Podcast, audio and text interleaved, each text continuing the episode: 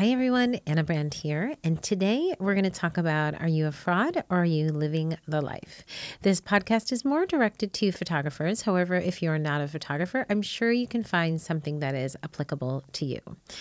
Now, whenever you use the word fraud, people get a little defensive like, no, no, I'm not a fraud. Why, why, would I, why would you even use that word? It's not really a nice word, and I don't really mean it in a terrible way, except that I say that are you living the life that you're selling? is really what I'm asking. And so if I come to your home and you're a photographer, will I see photos of your family on the walls? That's just right off the get go. Because if you're a photographer and you're selling work and you're saying, oh, you, it's what makes a house a home and you should have photos on your walls and you should print them and you should have photo albums and you're selling this to your clients, I ask you again if I go to your home, do you have all of those things that you're selling? So it's now March. We're into March. Did you print any of your photos that you took at Christmas time? Have you done anything with them or did you just do it just for the Christmas card? And if so, it's not it's not a bad thing. You may have your reasons, but then you also have to understand that if you're not living the life, it's hard to sell it. So many times I hear photographers say, Oh my gosh, I don't want to do digitals. I want people to print their work. I want canvases on their wall. I want them to have books and photo jewelry and all this, you know, sort of things. And so I say, Okay, awesome. Please tell me that if I come to your home, you have recent photos on the wall of your family. And unfortunately, half of the photographers I talk to will be like, well, no, not exactly. Well, I've been so busy taking care of everybody else. It's right. The emperor's children have no shoes or clothes or whatever it is, whatever that phrase is. I disagree. I feel that I definitely live the life because I love photos. And so I do have recent canvases. So I do a mother's photo shoot every year. It's my favorite thing to do. We've been doing it, I think, for like 10 years now. Now the kids all help and participate and they all take photos. One year, my son's girlfriend took photos. Last year, a friend of mine took photos. The kids all take photos of each other. We put on the tripod. No one really wants to do it. Um, and but it's like the one thing I want every year for Mother's Day. When the kids were little, I would always tell them that all I wanted was something they made because I have three artistic children. I can't draw a stick figure, nor can I paint, um, and I'm not really good at building things. And I have three kids that can do all of those things.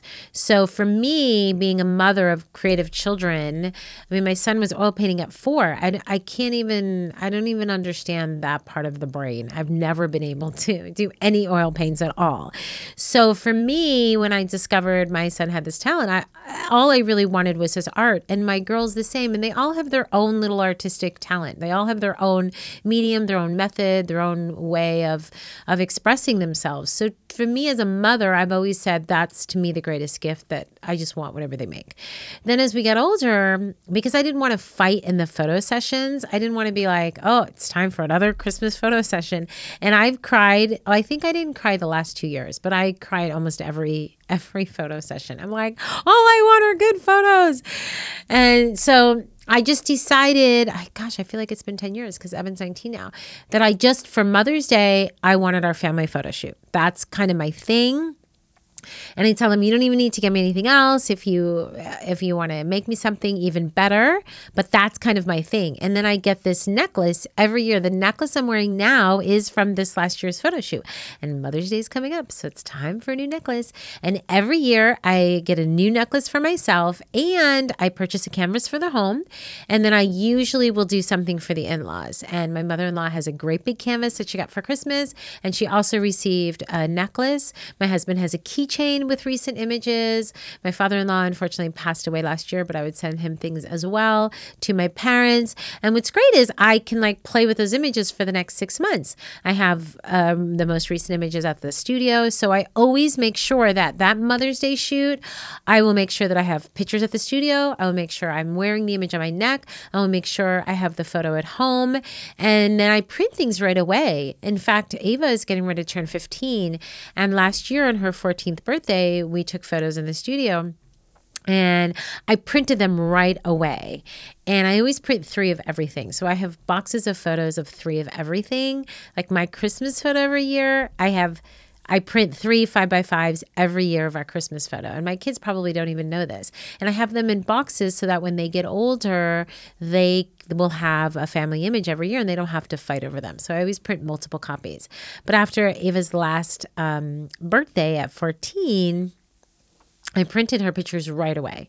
And I usually always print five by five because I have a birthday book that I put the same picture every year. And so it's like a six by six or seven by seven birthday book. So I do five by five and I had printed right away for the birthday book, and then I always print five by sevens for the the in laws and the grandparents and things like that. Well, like two weeks later, she's like, "Mom, I need like a photo. I need a, a good photo. I don't even know what she needed for a school project or something." And she's doing acting now, so maybe it was for that. I don't even know. And I was like, "Oh, right there on my bedside." And she was like, "Wait, we just had that photo session. You you printed it already?" And I was like, "Yeah." So I can honestly say that I'm not a fraud. That I do live the life because it's what makes me happy. I'm a mother, and I like seeing photos of my family, my children. Nobody really likes it. Uh, my son recently just did photo um, headshots of my husband, and he didn't like them. He didn't like doing them, but he has gorgeous photos that we're editing uh, today. We'll be editing his his headshots, and he knows he needs them. So if we're selling something, we should also be using it. It's really that simple. I a couple of months ago tried out this lash lash extension place, and I decided I'm not somebody for lash extensions. It's, I thought I would be because I travel a lot, and so I was like, oh, I'm to have these gorgeous eyelashes, and so whenever I jump on a plane and travel to another country, I just will have amazing eyelashes because I see my clients all the time have beautiful eyelashes. So I went to this lash place, I will not say the name, and I was very hesitant and very nervous. And I had had them done years ago, but I was trying a new place. And I will honestly say that the woman who did my eyelashes, her eyelashes did not look good. They were like half falling out and they just weren't amazing. And I even I even wrote notes about this experience because I felt like if I'm going to somebody who's selling eyelash extensions, she should have really good, amazing eyelashes, right? If you're going to a makeup artist, she should have a good portfolio of not only the work that she's done before, but photos of herself with makeup on, right? I I would love to see my own makeup stylist also have photos of herself with makeup. And fortunately, the people that I do do. If they go to their Instagram, they have gorgeous images of them with makeup. So that's super important. I will say I was kind of disappointed from my eyelashes. They weren't great. I was really disappointed. And even when I left, I just was like, oh, they're okay. But they looked good that moment. And then, sure enough, a couple days later, they started falling out and falling out. They didn't even last a week. So I called the eyelash place back up and I was like, I'm really disappointed. And honestly, when I went back in, my eyelashes looked like the girl's eyelashes that did mine. And I was like, no. Oh, I knew it. I knew it in my gut. I, I just felt like I should ask for another technician. So I told them I really wasn't that thrilled with my experience and I wanted another set and a little more fuller and more natural.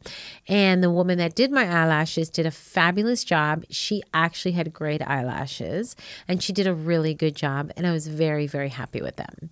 The problem is, I travel a lot and I felt like I needed to go every single week and I couldn't keep up with it. And so I decided not to do it again. But the idea is, it, it I've had this topic in my notes for a long time. The topic is um, Are you a fraud or living the life? And I had written this a while ago because of things that had just popped up. People are attracted to people that are living, not just selling. And so if you're like a used car salesman and you're just selling, selling, selling, selling, and I just feel like you're not living the best life, I'm I'm not to want to trust you. So as artists, we need to be living our life that we're selling. That means we're not only taking pictures, but we're capturing our own selves, we're printing them. We want to manifest the life that we want to sell. And so just having an updated headshot of your own. I can't tell you how many times I'm mentoring a photographer and I'll go to their website say the headshot's like five years ago, or there's no picture of their family, or, and then when I ask them why, they're like, oh, I've gained weight, or oh, I don't like my hair. Well, newsflash, I'm not 18 anymore, and I'm not the same weight that I was 20 years ago. And if I said I'm not going to take pictures because I don't like my hair or my weight or whatever, I would never do it. But I need to have recent headshots because people want to know who I am. They want to know what I look like. And so, you know, recently I just cut off my hair again and I posted a picture on Instagram, and that picture is like more response than my own work. Why? Because people want to see who you are. They want to see who you are. They want to see the work that you're doing, and they want to see the life that you are living and selling. So, my advice is not just to photographers, to anybody. If you are selling nice cars, you should probably be driving a nice car.